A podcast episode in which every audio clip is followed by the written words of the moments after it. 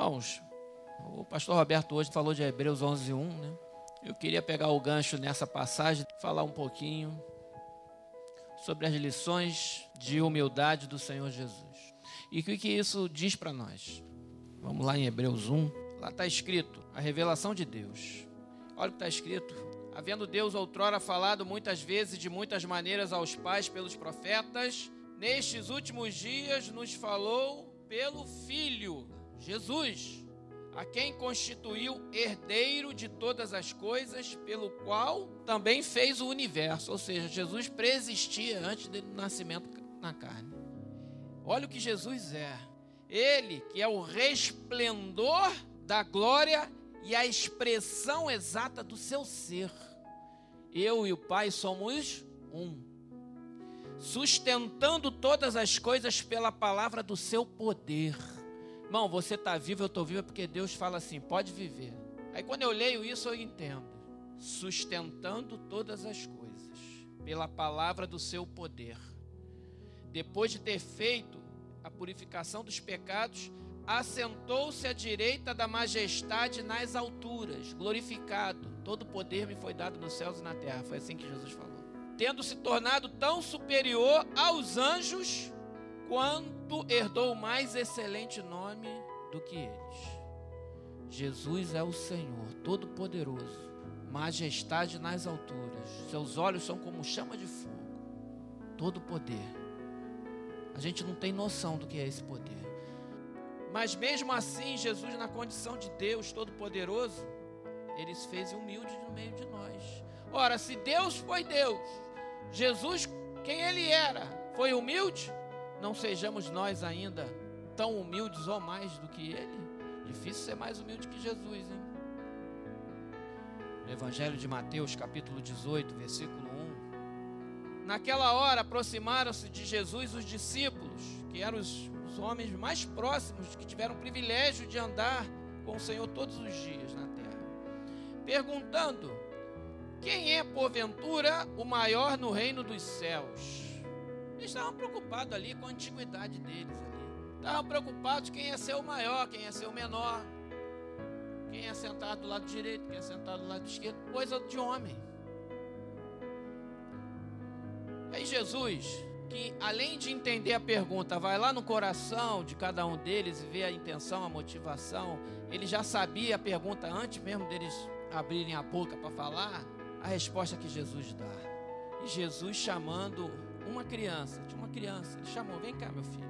Colocou no meio deles assim, ó, e disse: Em verdade vos digo que se não vos converterdes e não vos tornardes como crianças, de modo algum entrareis no reino dos céus.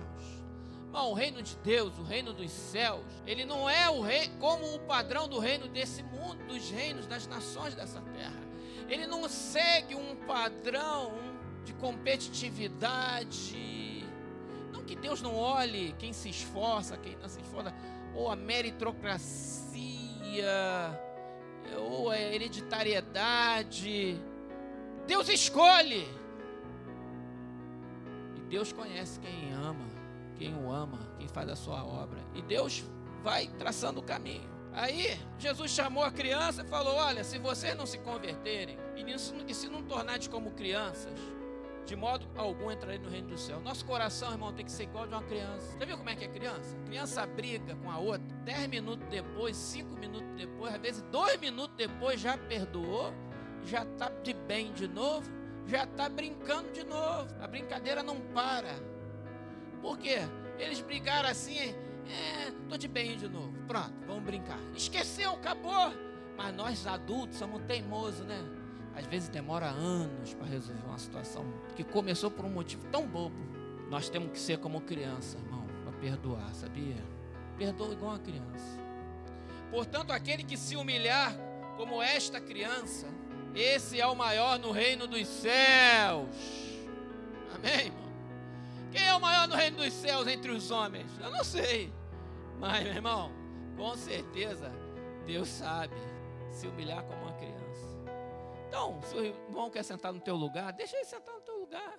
Se o irmão, não sei, ele quer alguma coisa de você, você cantou, você não cantou, deixa ele cantar no seu lugar.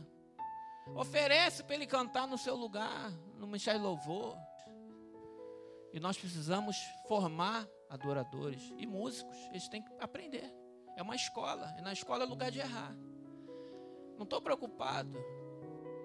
Deixa o irmão pregar, deixa aquela criança pregar, deixa o, o pessoal filmar, mexer ali no negócio, no equipamento novo. Deixa, deixa, aprende, ensina.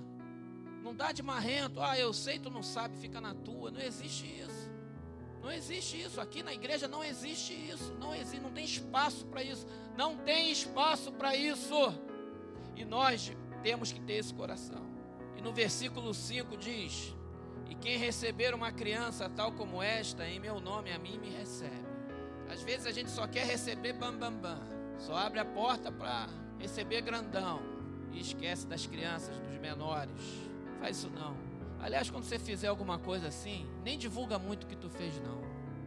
Quando tu quiser abençoar alguém, divulga muito não.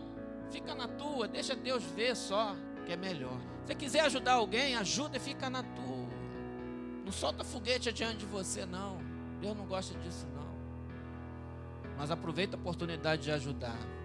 É humildade. Seja lá quem for, se é o coronel que está aqui, que não, eu não sou coronel, que eu sou de marinha, já fui da marinha nós somos pé no chão. Nós não vamos nos envaidecer com o que Deus tem dado. E não podemos perder essa visão de maneira que os que nos sucederem, ou sejam as próximas gerações que já estão aí, percam esse DNA, essa característica da humildade, de ser como uma criança. Quero deixar essa palavra com vocês. Uma palavra pequena, simples, mas tão importante para nossas vidas, irmãos.